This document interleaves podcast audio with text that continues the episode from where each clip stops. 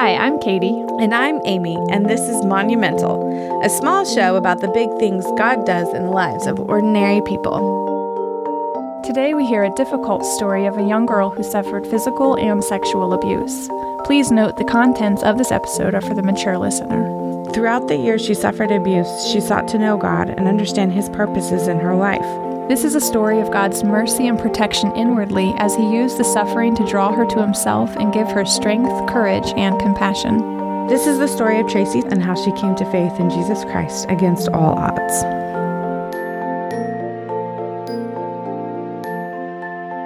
My earliest memory was my mother choking me and looking up into her face and and it's filled with rage and her her eyes are angry and her mouth is twisted and all I know is I'm terrified. Mm-hmm. I don't understand what I've done or why she's so angry and I think I'm going to die.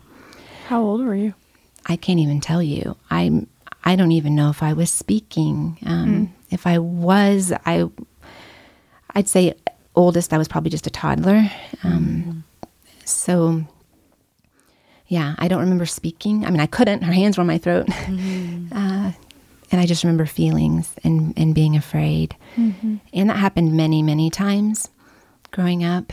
And uh, unfortunately, I don't have memories of what happened in between. Mm-hmm. Um, I don't have the maybe the good times. Um, I don't have even normal memories, really. I just have these snapshots in my mind. Mm. What was your home life? Life like? I mean, was your father around? Do, do you have siblings? So at this time, at the time of this memory, my mother would have been married to her second husband. Uh, my father was her first husband, and they divorced around the time that I was one. Well, I say that about the memory, but actually, I suppose it could have happened, I suppose, when she was married to my dad, because he was gone a lot with work, and I was left alone with my mother a lot. So that continued when she married her second husband. So I don't really remember. I just know he would come home at night, and it seemed like that's when there might have been a little bit of a structure, a routine. Mm-hmm. He'd come home, we'd have supper. Mm-hmm. Um, the supper table was always a tense time for me. I I used to hum a lot, uh, especially if I heard a tune or a song, I would be humming it all day. I still do that. And so I would sit down at the table and maybe I'd be humming something. But if I was humming at the dinner table and when my stepfather would sit down to eat, he would get very angry and crack his belt and lay it beside me. And he would say, Stop humming, Tracy. And I would stop humming, but then I also suddenly had no stomach for my food. Mm. And so I would also stop eating. Uh, sometimes there was a standoff about that, and sometimes not, as long as I was quiet and the dinner could continue in relative yeah. peace. Mm. And so the dinner table quickly became a source of fear for me. Yeah. I, I, didn't want to get it wrong. Mm-hmm. uh, I didn't want to forget because humming is a very subconscious thing. You yeah, don't right. always know you're doing it. Yeah, no and uh, so those are some of my earliest memories something I learned years later that my aunt told me that I have no recollection of was that my mother kept a lock on the refrigerator. So, hmm. and yeah. that was because I don't know. I don't know. I know when I was older, as a teenager, she would have foods and and stashes of food away in the house that were just kind of off limits. I, I, we just accepted it. We never questioned it. Mm. I think it had always been that way and I don't know if she was saving it for something or or, or what it was. I, like I said, I the lock wasn't there as a teenager. Right. Uh, I, I, don't know. Maybe that's because children sometimes just tend to get in the fridge. yeah. My kids certainly do. it almost makes you wonder what she may yeah. have gone through mm-hmm. that she would be fearful of food going away right. Or whatever. Well i mean maybe that wasn't it. I don't know yeah I, I don't know. Unfortunately we never got to discuss that yeah. before she passed away. Do you have any siblings? So yes I, I have a full brother who is five years older. We have the same dad so we were together until i was about one and then when my mother and father divorced he went to live with my dad and my mother took me and uh, we did not grow up together. So the brother i'm closest to would be my mother's second husband's son we have the same mother. so my brother Michael, who's five years older, the time that we did live together before mm. my mom and dad divorced, my aunt would tell me stories again that my mom would be on the phone for hours and I'd be screaming in my crib and my five my then five year old brother would crawl up the crib and get me out and mm. I mean I was less than one and would feed me Yeah. my bottle and to be quiet. I mean, he would tell mommy, you know, Sissy's hungry, and Wow. and so um, as a parent now, that terrifies me to think of my five-year-old son getting a baby out of a That weight of crib. responsibility. Oh, I just yeah. can't imagine, and you know that he didn't drop me. It's just a mercy that, Yeah. that he was able to do it successfully. Would you tell us, because I do think this is an important piece, some of the circumstances of around your birth? You know, remember you said that your aunt kept telling you you were a miracle baby, right? yeah. Could you tell us a little bit about why and Right. So I did have an aunt who told me that. And the reason is that I was born premature. And so you have this earliest memory of being choked. And then from maybe about the time I'm five years old on, I have these many memories of an aunt telling me, Oh, you're a miracle baby. And there's all these conversations surrounding my birth. And my mother uh, delivered me around 26 weeks. And it was emergency. Uh, by ambulance and I had to go to Bloomington Hospital and then they flew me to Riley and this was in the 70s so it was it was a big deal back Yeah. then and um, God God had it saw fit that I would survive my birth and my mother too because it, it was life threatening for her as well and my aunt would talk about that and it was a miracle I, I don't doubt that at all but very early on that created a a dichotomy in me because I have my aunt telling me I'm a mm-hmm. miracle baby, and she clearly values that. Right. And then I mm-hmm. have these early memories and, and a mother who terrifies me. Mm, yeah. And so I'm trying to understand. And I just remember early on uh, asking God why I was here. Uh, you know, as I grew more and more, and maybe even- into pre adolescence, I was wondering why am I here? You know, he clearly let me live. Um, at that, you know, from the time I was born till about twelve, my mother we attended a Nazarene church, so I I was in church. I knew of a God. I I believe those things just with I think the knowledge that God instinctively gives everyone. I was not a believer, but I did question and I cried out to God a lot. A lot of times in anger, I didn't understand why why he had me survive my birth. And then I had a mother who did not seem to want me or value me, um, and I and I could never get it right. I couldn't figure out how to make her happy. I couldn't understand why I was here. You know, it, it seemed God was silent, and so I was just very unhappy uh, a lot, and had a lot of questions about churches and the Bible. And I would sit during the sermons and hear the pastor preach, and I would try to follow along in my Bible. And sometimes it seemed those things did not line up, and I would ask mm. questions. But then I was twelve, and so the answer was always, you know, you're a child, you're twelve, you know you, you know trust the pastor and and sometimes i just think the adults maybe didn't know the answers to the questions either and so it was easier yeah, just you'll get it when you're older. yes yeah. yes and sadly the I, I don't recall it seems i might have went to the pastor once but clearly that did not go well because i never attempted that again and Do you remember at all what he said to you? You just remember No. it. Can't do that again. Yeah, yeah. I just had fear anytime I would think about it Oh. uh, again. But keep in mind, I I was very sensitive. I'm sure I'm still a very sensitive person, so it may not have taken much for me to be discouraged from asking the pastor further questions about his sermons and what the Bible says. And so I do remember vividly uh, the two recurring themes in my prayers to God were why why did you let me live? Why am I here? Um, and then a big question was which church is right? Mm. Uh, I, you know, I was aware I was in a Nazarene church, but we'd drive to church or in town, and I'd see Catholic churches and Methodist and Church of mm-hmm. God and all these churches, and and I knew they can't all be right, mm-hmm. right? Yeah. And so I was trying to find the church that held most closely to God's mm. word. Did you have Once- friends that were from other churches that you were like, well, maybe they're right? Or you just noticed At your that- observation? Yeah, at that time in my life, no. Um, I, I was in a Nazarene church, and any friends I had, I probably only saw on Sundays. Uh, at school, I don't remember talking. I think some of my friends probably didn't even go to church at all. Right. And so the only other church that I came to be involved in wasn't going to happen until a few years later at this stage. I just was, I just knew, right, all the different denominations that were out there. Yeah. Um, and was curious about it, just really wanting to know. I wasn't necessarily thinking that my church was wrong. Right. Yeah, you know, I wasn't going you that far. I just about why there were so many Yeah. differences. Yeah. yeah, and then if you know, clearly, I didn't always agree with what the pastor interpreted from the scripture, even at twelve. Right. and so then I was wondering, well, how do people sort this out? Yeah. How Yeah. if everyone's reading it and getting something different? yeah. So, at what point did you start actually getting to investigate that more? Where Where did God take you in your search? Right. So it's funny how sometimes we pray something and then something happens and we can mistake that for an answer mm. or that mm. God is just not hearing us. And for me, mm. it came with my mom's divorce.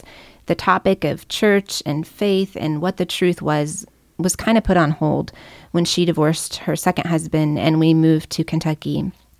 And suddenly we were not in church at all. We weren't attending.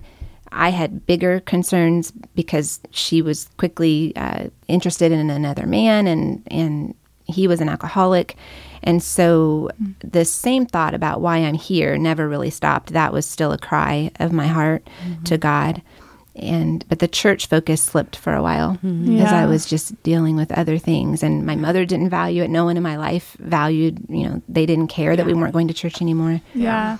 Did her, your earliest memories of her abusing you, did that abuse continue throughout your life or so it? somewhere i would i would say maybe around 10 maybe even as young as 8 i think it the physical abuse stopped um, the choking particularly stopped. She would still become very angry and scream and yell and now my brother i she still would be physical with my brother uh, but she stopped with me and uh, so that was it was a good thing i suppose on the one hand. I, some of it was just i'm bigger and it was probably a harder thing for her to accomplish than mm-hmm. when i was small.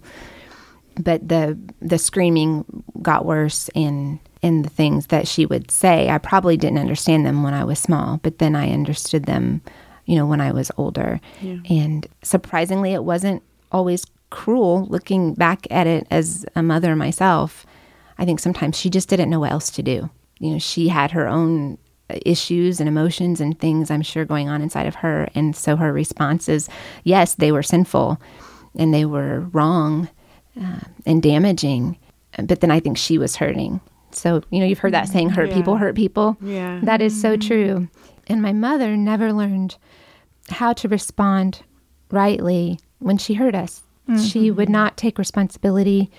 Even as i grew older and tried to speak with her about these things she would tell me that i would do the same thing to my children or that i deserved it so she never was able to just acknowledge her own sin Okay, so now you're about teenage years. You you're not going to church anymore. Your mother's getting remarried to you said an alcoholic. Yes, yes. So um, shortly after we moved to Kentucky, she got involved with a man, and they were quickly married. And when I would come home from school every day, he would be drunk, and he is what I would have, what I would say now is he was a harmless drunk. He wasn't violent. He didn't cause fights or or be abusive, but he was. He would stagger around the house, mm. and then I would worry that he'd fall or hurt himself or break something. Mm. And then he would tell us stories. He would, and sometimes they weren't always true. I had a dog at the time, and he told me he killed my dog. Just, I didn't want to believe him, and it turned out my dog was missing at the time. Um, and so I did believe him at first, and then discovered that that that was not the case. But I didn't want to have to deal with this. Right when I came home from school, my mom was still at work, and I've got her husband, you know, staggering around the house, and you know, he had no relationship with us, no care or feeling for us. I remember looking to her second husband and asking myself, could he be my dad? You know, would he be a dad to me? And yes, I had a roof over my head and he was a good provider, but he was very cold and distant. And so, the, again, there was no connection mm-hmm. from him as a father. I didn't remember my my true biological father because they divorced when I was so young. I he was mm-hmm. very busy with work. And so now we're with her we're to her third husband and I'm wondering can this man be a, a dad in my life? And clearly, I mean, very early on before she even married him, I I realized that he had no heart to, to be a father hmm. and was only really interested in my mother and she likewise was only interested in him. And so the way that we had peace in the home was the kids pretty much stayed my brother and i stayed at one end of the home and they stayed in their end. We lived in a trailer then and that's how we had peace. We just stayed away from each other. Hmm. When we had to come together there would always be arguments or fights and usually it revolved around what we needed that conflicted with what my mother or her husband needed. And so it was just better not to need not to ask just to stay out of the way. I am Did your aunt have any idea how bad it was for you in your home? Yes, years later, I found out that she and her, uh, my my uncle, her husband, that they often talked into the night about about our living situation and whether to report my mother, her mm-hmm. sister, um, and it just was a great source of conflict for my aunt. She never really knew what to do. Mm. She wanted to do it, but then her fear was if I went away or they took me away, she'd mm. have no idea what was happening to me. Um, and so I think for her, maybe the security of just knowing I was next door, maybe if things got too bad, they could intervene. And she always told me every time I'd be there, she'd say, Oh, Tracy, you're welcome anytime, just come over. I think she was trying to throw me that lifeline, you know, just come over. Yeah. And I would have stayed at her house all the time if I could. However, my mother and my aunt did not have a great relationship. Uh, there was a lot of jealousy.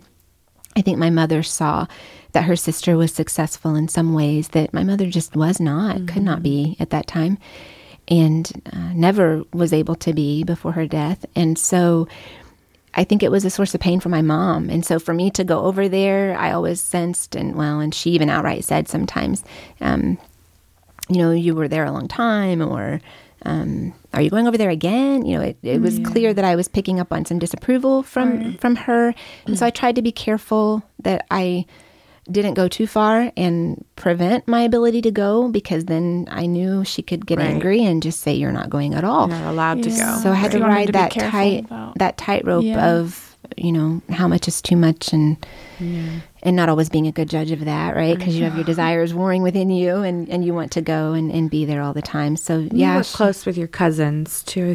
yeah, right? my yeah, my cousin Tommy actually. Uh, we were at that time. I would have considered him my best friend. He was very social and probably had twenty best friends. Uh, but in my You were one of them, in my least. world, yes, he was probably about my best friend at that time. And we did everything together. We'd hang out in the woods all day long, and we'd go climbing in my uncle's barn. And it just it was my some of my happiest memories at, at play were with my cousin Tommy. And so um, I looked up to him and was just very grateful for his friendship. Were they a Christian family? Yes. So my aunt is a believer, and um, her family, they'd all been raised in church.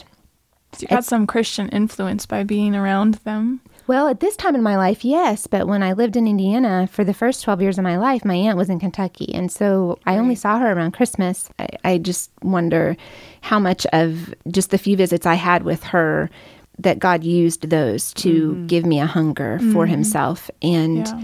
You know, fill me with those questions. You know, why am I here, and Right. what? Why did you create this world, and what is our purpose? And I mean, I had these huge questions Yeah, in my mind from an early big age. questions. So at what point, because you said once you moved to Kentucky and your mom remarried, mm-hmm. and so then you kind of got distracted from all those questions From you were church, having at that yeah. time and going to mm-hmm. church. Well, couldn't go to church, and then mm-hmm. so at what point did you sort of get back to your So it's an hunt for God or whatever? yeah, it's an interesting story how God brought me back um, to to church. And um, when we first moved to Kentucky, I remember being very concerned about the new school and not having friends. And another cousin, Anna, she was familiar with the school system, and I was talking with her about it. And she said, "Well, Tracy, when you get on the bus, just look for a girl named Heather. She'll be your friend." And I remember thinking, "Oh, Heather, Heather." I mean, I, you know, I felt like, "Oh, she threw me a." a life raft. You know, Yeah. I, here I was just not sure how to navigate this whole new situation, and I all I got to do is look for Heather, and she will be my friend. You know, I, so so every day, you know, on the bus, I would watch and wait and listen. I'd look at all the girls, and I try to listen to the conversations. I'm trying to hear this name Heather come up, so I can, you know, I can make my uh, pitch. Yeah. And so, you know, I was not brave enough to just stand up on the bus and say, How hey, Heather, where are you? yeah, yeah, are there any Heathers here? Please show yourself. Uh, How old are you? so at this time, I'm 15. 15. Okay. Yes. One day, I heard someone say Heather, and my head shot around so fast, and I saw this girl talking to this boy, and I waited till they were done, and I kind of made my way over to her, and I was like, "Is your name Heather?" And she said, "Yeah." And I said, "Well, I think you know my cousin Anna." And she looks at me kind of funny, and she's like, no, I, don't, I don't know. And so I tried to describe Anna, and she just kept having this puzzled look. No, I don't think so. And finally, I just abandoned it. I figured, hey, this is Heather. my cousin told me she'd be my friend. Yeah. it doesn't matter if she remembers my cousin. So from that day This on, my friend. yeah, from this from that day on, uh, we just kept talking and did we did strike up a friendship and um, and so very soon I would start to go to her house after school and hang out with her family. And she had a very large family. Uh, you know, they had large meals, and their home was always very loud. And you know, very soon it was it was just uh, another environment that I wanted to be in. Right, Yeah. either my aunt's house or my friend Heather's house. And Yeah. and then years later, I discovered that um, so Heather and I became friends, you know, when I was 15 and struck up our friendship on the bus. And I think around like 17, this girl got on the bus one day and I heard somebody say Heather and my head shot up, right? Because I'm thinking my Heather, but it's not my Heather. It's a blonde girl named Heather. And I'm just watching her and I just wondered all of a sudden, I was like, remembering how puzzled Heather had been when I asked about my Right. cousin Yeah. and the light bulb kind of went on and i went up to this heather and i was like do you know my cousin anna? And oh yeah she did you know. She was telling me you know about her and you know kind of looking at me like who are you? And, and i'm like okay thank you. And i just sat back down. And um, this girl i just could tell from her conversation not going to be a good friend for me she was very wild and rebellious and partying and drinking i mean doing all these awful things and so you know praise god that he kept that heather from me Yeah. Yeah. and that he had a very different Heather in mind. That is and so so, So that was the Heather that your cousin Anna was. yeah, talking about. blonde Heather was the Heather that my cousin meant, and the the Heather I ended up with was a believer and um, very bold in, in her faith and dark haired. Uh, yeah, That so is so yeah, it's very different. It's just like oh only God. Just yeah. God's like, yep. Anna, you're thinking that Heather. I have a different Heather in mind. the Heather she really needs. And so, yeah, it's just funny how. That is. Yeah, Praise God. Yeah. yeah, that's- exactly. that's really. That Oh, other so sweet. Heather would not have been good for me. So, Heather's family always went to church on Sundays. And so at some point she invited me. I started going with Heather. This was a Baptist church, very small, maybe 30 people. And I would go every Sunday with her. And it's interesting because this time I did not have those big questions, weren't really circling in my mind. Um, I was Was it because life was going pretty well for you at the time, or I, I think I think it was the opposite. Um, I you know we had moved to a new place. My mom has a new husband. He's an alcoholic. Our meal time, such as it was, had deteriorated even more. Yeah. Um, the only time I really remember eating growing up was at school. You know, you got breakfast at school if you wanted it, and you you got lunch, and that's really when I remember eating. And so I think things were actually worse. Uh, even though I wasn't being choked, you know, my mother was never available and was annoyed if I needed her to be available. Yeah. So, and so I think it was actually worse. And going to church with Heather on Sundays, I, I listened, I paid attention. Uh, but for whatever reason, I just did not have the the desire. Um, God just had not. It's like it was still for a time, and from when I was younger, you know, there's a period of about three years, twelve to fifteen. So, but yeah, so I was going to church with Heather every Sunday, and around this same time, I, I was reaching my limit with my mother's third husband. Just the, I was so frustrated. I wanted out. I didn't want to have to come home from school every day and deal with him, and my mom's not there, and I just, did not want to be in my home. And so I made this plan. It was a rather dumb plan uh, that I would run away. And so I made the plan with Heather, my one and only friend at that time.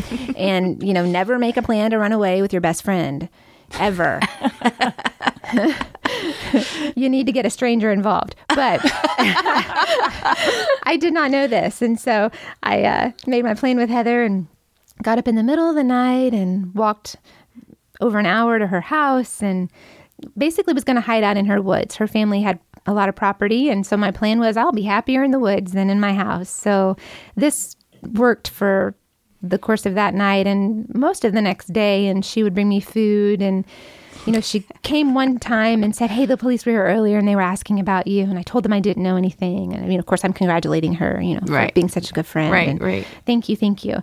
Well, as we know, the police, when they are doing their job, they are not going to be deterred. And common sense told them that the first place I probably went was to my best friend's house. Yeah. And yeah. so they came back to put on a little more pressure. Mm. Now, did her parents not her parents no. were trusting her at first. Uh, okay. Then after okay. the police left the first time, they started putting their own pressure on yeah. her because yeah. again, they're they're trying to connect the dots. And yeah. Right? So um, the police came back, and I think combined with her parents' mm-hmm. pressure and the police saying, "Hey, you know, we want to make sure your friend is safe," mm-hmm. and so she finally ratted me out, um, and it was a good thing. But yeah. she came flying through the woods down the hill. She's like, "Tracy, Tracy, I had to tell. I'm sorry, they're coming," and so you know, here I am, 15, and I'm thinking I'm going to start bolting through the woods. But I look up at the top of the hill, and there are these two policemen who I'm pretty sure are a lot more fit than I am.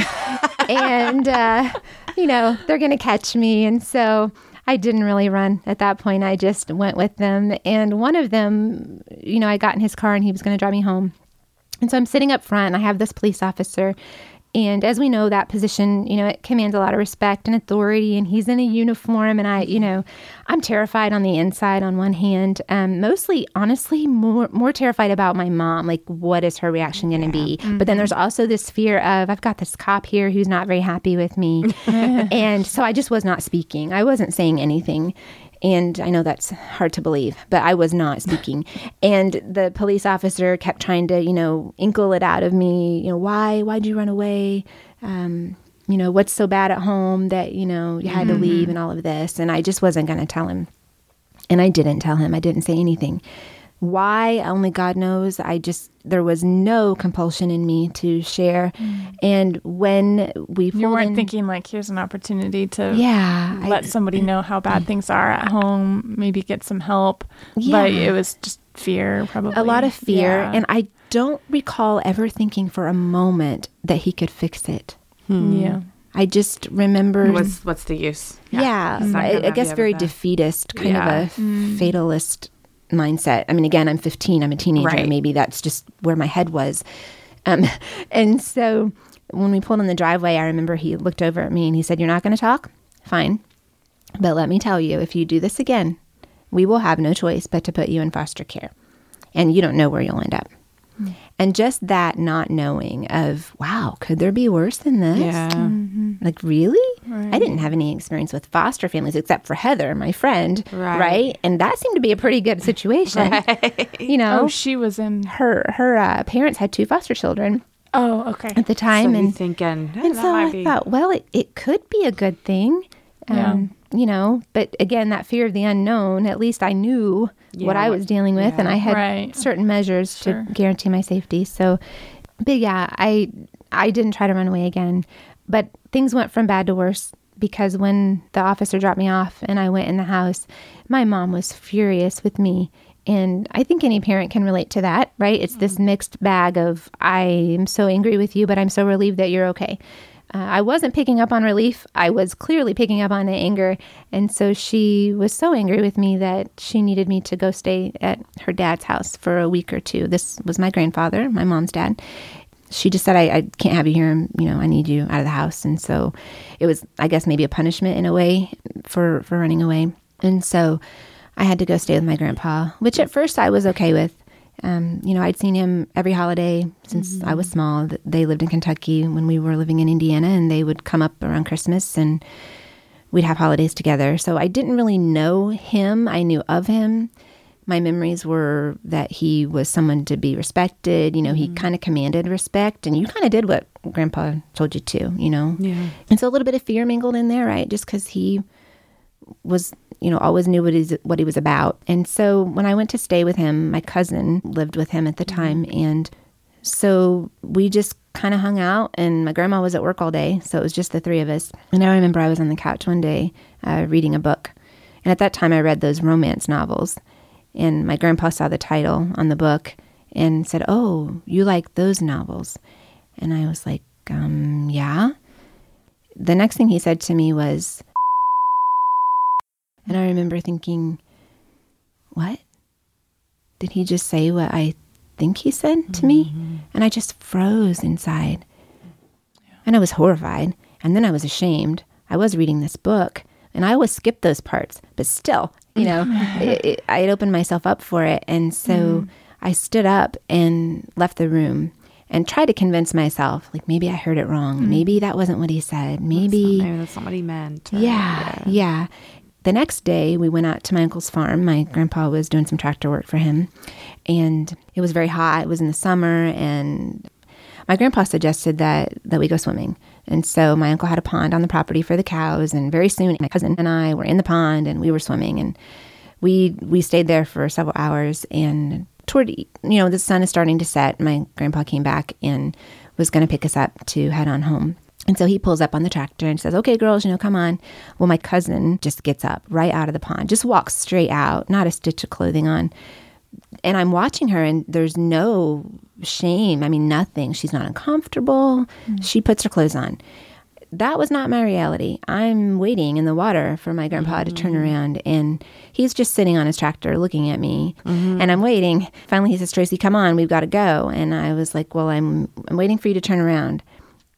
And he laughs at me and he's like, I've seen you since you were a baby. I, you know, I saw you in diapers and, and all of this. And so it became clear that he wasn't going to mm. turn around. And I thought, well, I'll just wait him out. And so I didn't move. I stayed, you know, covered in the water.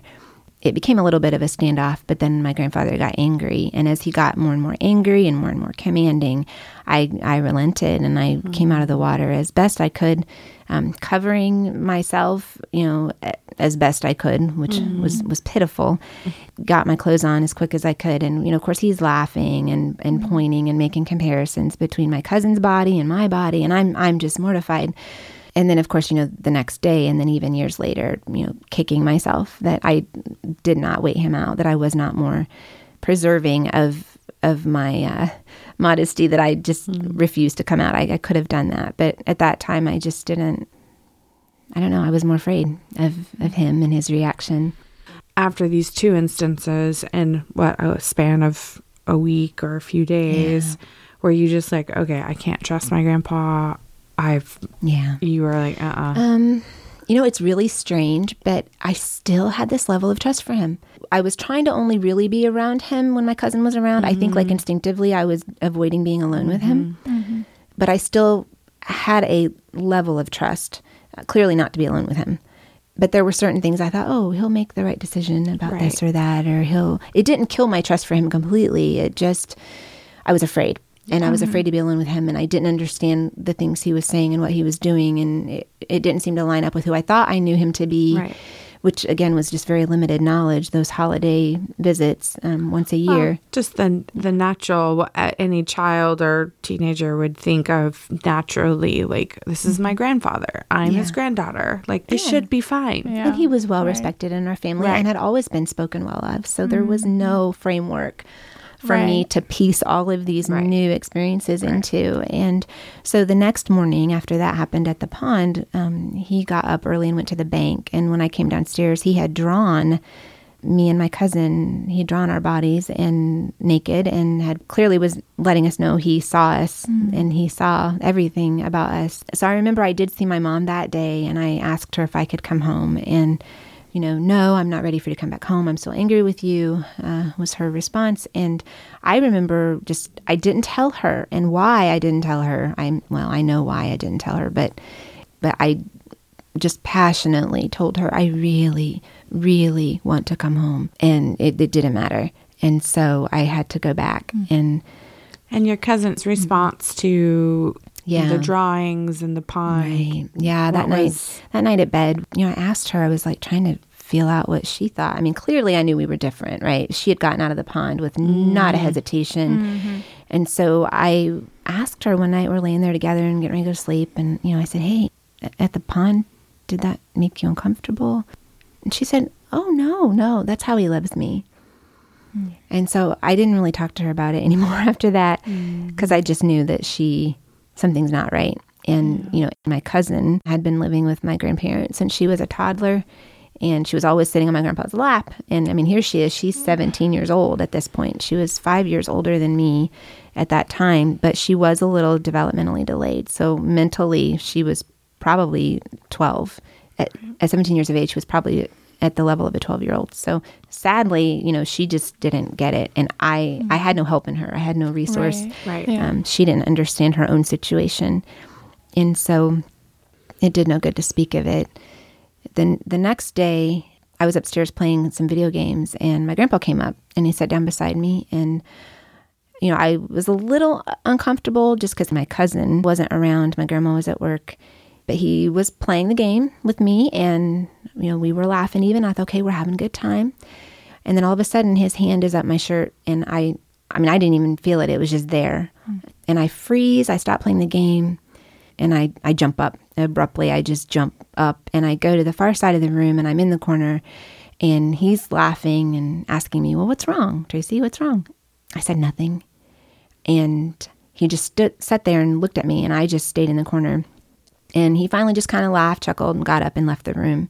And I'm so glad that he, that he did that. That nothing else progressed. I didn't have to, you know, fight him off. Um, I, I think it was clear to him that I wasn't going to just be passive, as my cousin likely was. Um, and so when he left, I just remember being very angry and sitting on the bed and just sobbing um, because you know at this point all the justifications and the reasons and the possible misunderstandings that I had tried to give him, you know, clearly were Benefit of the shattered. yeah. yeah, yeah. yeah. There's no explaining this one. I mean, there really was no explaining the others, but it could not be denied now Right, that yeah. he was not a good grandpa. and you know, in that corner when I was standing there, it was running over and over in my head what they teach you in school. Just say no, just say no. We'd all learned that. I'd, That'd been mm-hmm. drilled into me in elementary school. But at the time, I just remember thinking, no one said it would be my grandpa. Yeah. Mm-hmm. No one told me it would be my grandpa. Do you still say no when it's your grandpa and it's someone that mm-hmm. you have been taught to respect? And so, yes, you do. You still say no. Yeah. Um, And so that was just a really difficult thing. And so I remember sobbing on that bed and waiting to see if he would come back upstairs, listening for his feet on the stairs, because I was sure if he came up those stairs, I would push him down. I was mm-hmm. so angry. Mm-hmm. And so, praise God, he did not come back up the stairs. Mm-hmm. And this is where I'm at at 15 years of age. And this was kind of the worst of the worst at that point, right? My whole life, everything seemed to be culminating to this one point in time. And I am as unhappy as I've ever been and trying to understand. And a lot of those questions are resurfacing, right? Why am I here? What's my purpose? Yeah. You know, is this it, right? This Right. this man has just abused me and is this is that all life is? Is mm-hmm. pain and suffering and wickedness and and and what do I do? And of course, I'm still going to church with Heather every Sunday. That doesn't change, and so I'm in church with her again. Normal Sunday, preacher's preaching his sermon. So I'm you've listening. gone back home now. Yeah, yeah. I went back home. You know, at the end of the week or two weeks, whatever you know, we ended up being. Um, went back home and and And you never told your mom, um, so I actually I reported it at school. which I have to say is amazing. Yeah. Yeah. I mean, I went home. It'd take a lot of strength. And I went home so last divine. Saturday, and I was just like, Tracy was very courageous at Yeah. 15 to report at all. Yeah. That was amazing kindness of the Lord to give you that clarity and strength to say to say something. I appreciate that. Um, I, I think it was also a truth at the time that I actually felt safer at school than at home. Mm. I Yeah. felt safer around strangers. I felt safer at church. I felt safer just about anywhere than I did in my own home. And Yeah. so um, I I told what happened, and um, again, this gets back to what you're taught in elementary. A lot of those programs, right? You know, just say no, go tell somebody, right? Mm-hmm. Well, I'd gotten the say no wrong. I didn't do that one, but I, I did gonna tell and I reported, and I trusted that good things would happen, and it just went horribly wrong. Um, I had told you my grandfather was very respected, and so this was very hard on the whole family. They did not want to hear it. Uh, they rejected it, and uh, my mother, my mother never gave me comfort. She never. We had one conversation about it, and it didn't give me any reassurance. It. Yeah. She heard me. She looked at me, and that was it. Because you know she wanted to hear it from me. Right after I told at the mm-hmm. school, she wanted to hear it from me. And my grandfather was furious with me, of course, and no longer was I welcome in his home. And so then we would. you were probably like, that's fine with me. It, it was Yeah. totally fine with me. It was more than fine. It was preferable. Um, but my mother would still go when she was invited, and I had to wait in the car. You know, and this could be hours. um, wow. Every family family function, family get together. Now sometimes I just could stay home because I was 15, but sometimes she would just make me go, and then I'd have to wait in the car or wait outside. I was not welcome to go in the house. And this, you know, what this went on. about your the your aunt and, Yeah. that family that you were so close yes, with? And yes. My aunt was approached uh, by the police. She was she was also a very respected woman, and um, they went to her. And it's interesting now how I see that really what ended up happening hinged on her response. And she acknowledged that to me years later, and we had a very sweet conversation about it.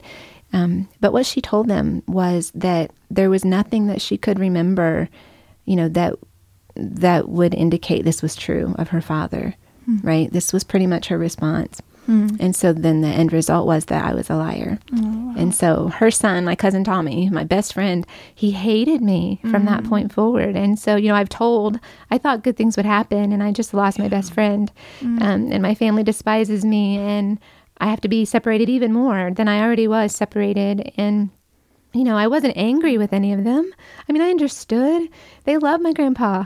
And here I've said these awful things about him. You know, it was painful for everyone. And so I tried to bear that as best I could. But it it was so hard. And uh so this is where I'm at, right? 15 and trying to get it right and just things go Did, from did Heather know? um, I don't remember really ever telling Heather, and if I did, it might have been later when I was out of the the brunt of it. Yeah. Now she was a safe place, a safe source. I definitely could tell Heather anything. Um, when I told at school, they you know they let me know. We'll come talk to your family and and everybody about it. And so, um, but my aunt's response to the police pretty much closed that investigation. So at 15, all I know is everyone's angry with me. Yeah. He's gotten Right. by with it. Yeah. Nothing is really Nobody's happening. coming to my yeah. defense. Yeah. I have no resource. Right. And so I'm in church. All those big questions are swirling around right now. They've Yeah. erupted from within me. God used this to um, restore that same desire that He had always planted in me um, for Himself. And so the pastor that Sunday preaches, you know, like he always does. And this was a small Baptist church, and they always had their altar call at the end. And, you know, they always preach salvation every Sunday. No matter what the sermon was, we're going to have a 10 or 15 minute section on salvation, you know, by God's grace, and there'd be some scriptures about that. And so I remember sitting there and all of a sudden I just was compelled to go forward. I just knew I had to go forward. And I went forward and I just knelt down. I didn't even know what to say, but I'm just telling the God of the universe, I need you. I don't know what to do. And I know I'm a sinner. I always had known I was a sinner, but I didn't know what to do about it. Mm-hmm. right? And so I can't do anything about it. And so I'm just crying there and crying out to him and and that's it. That's really all there was. I there was no formulaic prayer. There was no structure in my mind other than falling before mm-hmm. this God of the universe and asking him to help me. Mm-hmm. And so when I stood up, I went to the pastor. You know, you always after you prayed, you go up and they would come ask you, you mm-hmm. know, what you prayed about. And so I remember I'm looking at him and I'm trying to explain what I just did. And I'm like, I prayed. don't really Yeah, understand it yeah. right yourself. I was like, I, I prayed, and he's like, Yeah. And I was like, I need God. Pastor's nodding his head at me, Yeah. I said, I'm a sinner. And his eyes light up. And he says, You're saved. You got saved. And I'm like, okay. I don't even know what that is, but I know something's different, right? I came forward, threw myself down, cried out to God, and I know He has heard me. And so, did my life change from that moment forward? Yes. the inner man in me changed, and no mm-hmm. longer was I alone, and no longer was God this distant being, but real and present. And I had hope for the first time in my life. I just had hope, and I wanted to tell everyone mm. about Jesus and about God. And so, yes, inside of me, huge shift. I'm a new person, right? I don't even know what that means yet, but you know, mm-hmm. but on the outside, right? The the real world, my my mm-hmm. house, my family, my mom, her husband, my grandpa, all of those All things are still very much yeah, the same. they're very much the same. Yeah. And so a new problem develops. You know, things kind of settle into a new normal, right? I'm So did you tell people? Did you tell Heather and her Oh, family? oh or yeah, they all knew. I was telling people on the bus. I was telling people at school. You know, I was trying to lead some of my friends to God. You know, and sometimes they'd listen to me, nod their head. You know, and you could tell they're just being polite, Yeah, right? yeah. And I think one, I think one friend, one, one. I don't even know if they were a friend, honestly, but I considered them my friend. But one, one, one teenager that I talked to said that they prayed. You know, and God knows the truth of that, but so things kind of settle a little, right? Um, I'm not going to my grandpa's house. He's not able to do any more things to me, and my family they calm down. They're still angry and hurt and upset, but we settle into a new normal. I just don't go over there. We don't really talk about it, right? It becomes Right. the skeleton in the closet. And um, my mom, I think, it, Mary's husband, number four, who her third husband died of cancer. So then she, my mother was never single very long. She'd always be remarried within six months or a year. She married this other man who was a pervert um, and abusive to my brother, physically abusive to my brother, and a very large man. I mean, he was built like a bull. He was just huge. Um, and he hit me one time at the table. We were having dinner, and I don't remember what what happened, what I did, or what was said. But next thing I know, he'd hit me, and I God gave me the courage. I just looked him right in the eye, and I said, "If you touch me again, I am calling the police." I just it, it wasn't even my words. Like I couldn't even to go. tell you. I couldn't Tracy. I couldn't even tell you that I had even thought those Yeah, words right. before It I spoke them. came I think out. God just was Yeah, I think God definitely. knew how to get him to stop, right? Yeah. Yeah. And God was protecting me. And he never. He never hit me again. Um, He did still always beat up on my brother, and it was not uncommon that he would be punching my brother in the face, punching, punching, and I would be the one. I'd look to my mother first, Mom, this is your son. Get him off. Get him off. And she would just, she just stand there and she wouldn't do anything. And I would be the one hitting this grown man, mm. getting on his back, trying to pull him off my brother you know, and he's just laughing, right? I mean, it's it's weak and ineffectual. I mean, I'm a kid, and he's this he's huge. Mm. He would mm. stop, right? But probably just because he was done beating on my brother. But the result of all that was that my brother had to go away somewhere to like a behavioral hospital, and oh, I got ridiculed on the bus. People were like, "Oh, your brother's crazy," and you know, they had no idea. You know, it, no, he's not. Yeah. You know, my Yeah. mom's husband is beating him to a pulp, and he's the one that has to go. Yeah, right. And so we all had to go to counseling at this behavioral hospital. And my mother, you know, when she married this man, she told me to lock my door at night. Like, that's what she says to me. You lock your door at night, Tracy. And so I had to lock my bedroom door every night. And I'm so naive. Like, I have no idea why, right? Right. I mean, I can guess. Yeah. I, you know, it can't be good. No. I saw how he treated my brother, so Yeah. okay, I'll lock my door. Mm-hmm. And um, I remember telling the counselor that I said, "Listen, you know, I don't know why my brother's here. My mom's husband beat him up, and yet he's the one here. Her mm-hmm. husband needs to be here." And the counselor agreed with me. And when I told her that, you know, my mom tells me to lock my door at night, and the mm. counselor looks right at my mother and says, "That's not right." You should not have to tell your daughter, your teenage daughter, to lock her door from your husband. Mm. And my mom divorced him like immediately. Oh, and so I, it just amazes me that it shows how lacking my mother was in discernment and making these good decisions, but how how good counsel Yeah. really mm-hmm. could have helped her. Mm-hmm. Um, Yeah. But she never sought it, mm. and she only got it this time because she was forced to. Right. Right. And so I was very grateful though, right? How Yeah. how that played out and that she divorced this man and God really protected. yeah, yeah, Protected you. And, no longer had to live with him and my brother was free of being physically abused by him all the time. But so throughout this time with him, um, and they divorce. I'm still going to church every Sunday, but I'm also going on Wednesdays now, right? Mm-hmm. And Sunday evening. And so very quickly my mother is just she's growing very jealous of the time that I'm at the church and does not want me to go to church. And so I think around uh, well, around 17 years of age, going into my senior year of high school, this is just coming to a head. You know, I've, i became a believer at 15. Mm-hmm. I've been going faithfully, and, and she's getting more and more angry and more and more jealous of Heather's family and my aunt because I always want to mm-hmm. be somewhere, right? I right, always want to be at church. Besides with her. Or my aunt's house or my friend Heather's house. And so she's just so eaten up with, with her own inadequacies. And, mm-hmm you know, and it is a hard, hard truth for a mother to bear if your children don't want to be around you. Mm-hmm. Um, if they are seeking to flee your presence, mm-hmm. then that is that is a very hard thing um, to come to terms with. Mm-hmm. And so she just would blame everybody else, right? I'm going to blame the mm-hmm. church and blame yeah. my sister and blame your friend Heather and her parents. And so she told me I couldn't go to church.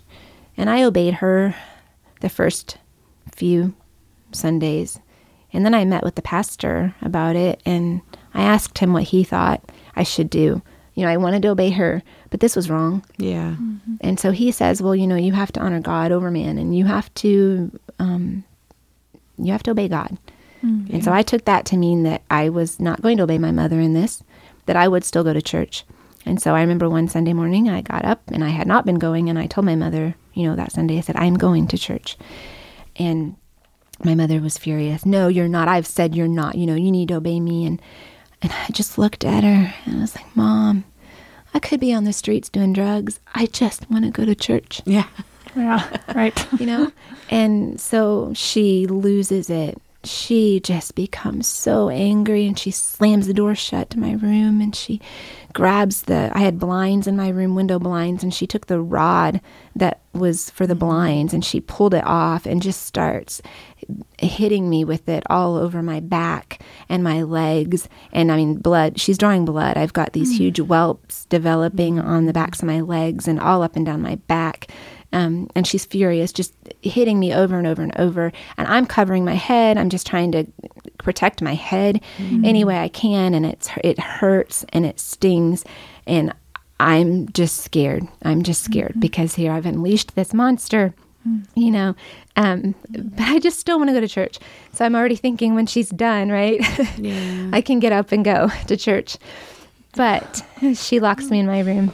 She takes all of my clothes and burns them mm. and so um, at that time i was wearing skirts and dresses because the church that i became a believer in they took that verse literally you know deuteronomy 20 chapter 22 about the woman doesn't wear what the man wears and the man doesn't wear what pertains to a woman um, and the whole chapter is talking about war and all of this. But at the time, I just trusted the church's interpretation yeah. and yeah. took it very literally. And so I wore things. Yeah, yeah, I wore skirts. And, I wore skirts and dresses all the time. And so I just think those clothes even were such a reminder for her, and they just triggered mm-hmm. her jealousy. Right? It was this visible change in her daughter, and so she burned my clothing, and then I had to wear her clothes from the 70s, which she pulled out of the attic.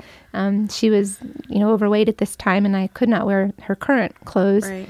Um, and so she went back to her younger years and, and pulled these old, old polyester belt. I mean, it was blast from the past. and that's my clothing choice, right? And to go to school. Wow. And so um, not only now I'm not able to go to church, but I have these awful clothes, which I did not want to be seen in at school, much less mm. church, because they were very tight and fitted. And I was just mortified. And the kids were making fun of me and making comments. The boys were especially rude. And, um, and so I just, every day I would just walk up and down the halls and just, you know, it only, it only happened a few days because I, again, I reported my mother for what happened. So that Again, quickly changed amazing. my reality. Yeah. I, so.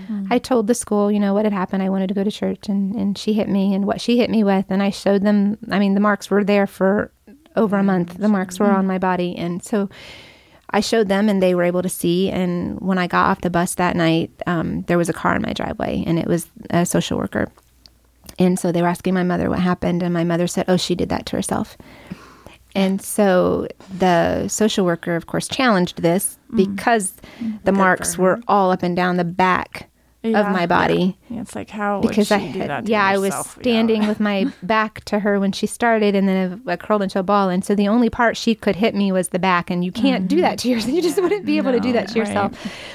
and so you know she's confronted my mother with this she looks at my mother and says you need counseling you all need counseling and she left and I remember thinking I'm dead That's it. Oh wow. like you, you, you've come and you've confronted my mother, and now you're leaving. What? What? This is help?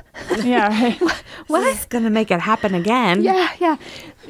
But again, God's mercy. Um, she looks at me and just says, "Go pack." And I had about 20 minutes to throw whatever I could in a bag.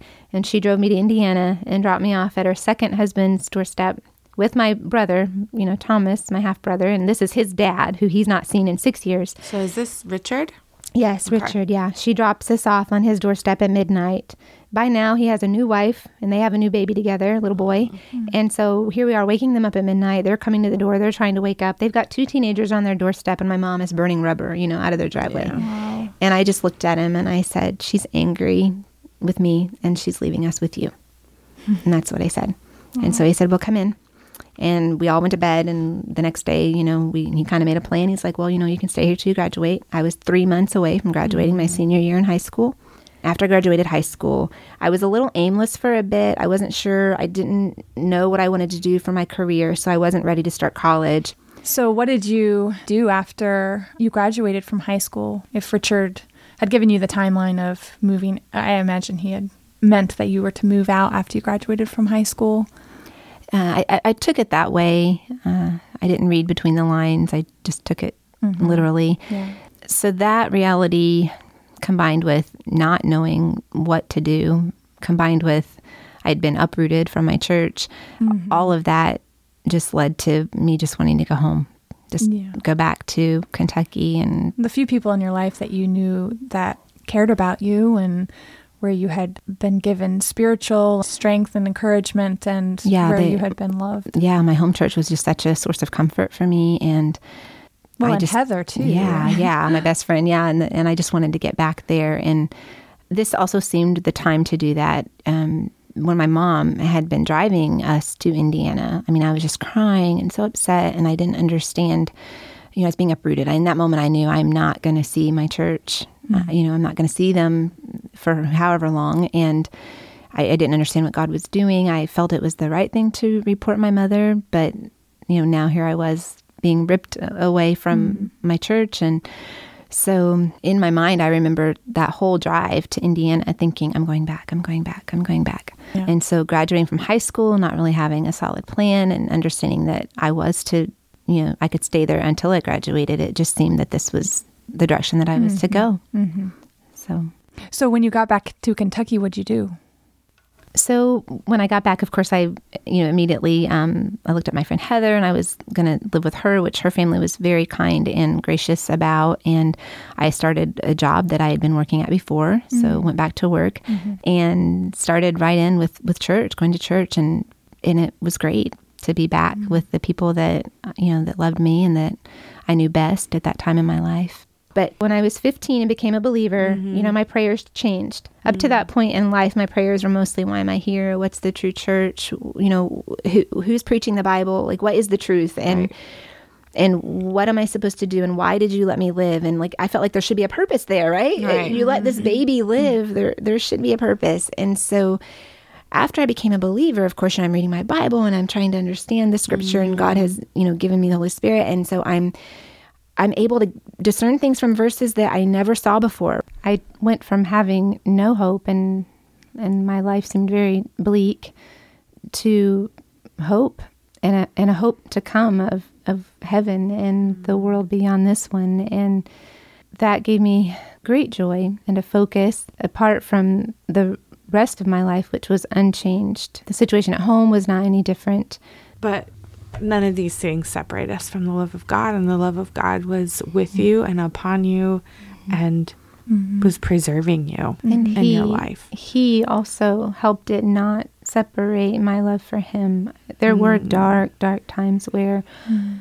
I questioned everything. You know, even after I'm a believer and Yeah. you're still suffering and you're still going through pain, you just Yeah. you think, what, what, what is all this? Because God is not he's not present like we are in the flesh. Mm-hmm. Right. We we can't always see him or touch him or Right. get those assurances and they're mm-hmm. found in his word. And so yes, he part of all of this I think has been to help me learn how he loves me, but to also help me cling to him mm-hmm. and not not turn away and not um, not stop loving him or mm. trying to love him. I know mm. our love is is very weak and mm. uh, not at all the same kind of love that he has for us. Mm-hmm. But it says perfect love cast out fear, mm-hmm. and so I just keep you know you just have to keep praying and asking God for that perfect love. And I think a lot of these struggles have been for my good to help me uh, to help me know what kindness truly is and to help me see sin rightly, to help me understand how He does help us through. Uh, He didn't take suffering away, He didn't take pain away. My life didn't get better overnight. Uh, but I wasn't alone in my suffering anymore. I, I wasn't alone in all that pain. I have a Heavenly Father who loves me. I have His Word. I have the church. And I have a purpose. God's taught me that my purpose is to glorify and enjoy Him forever.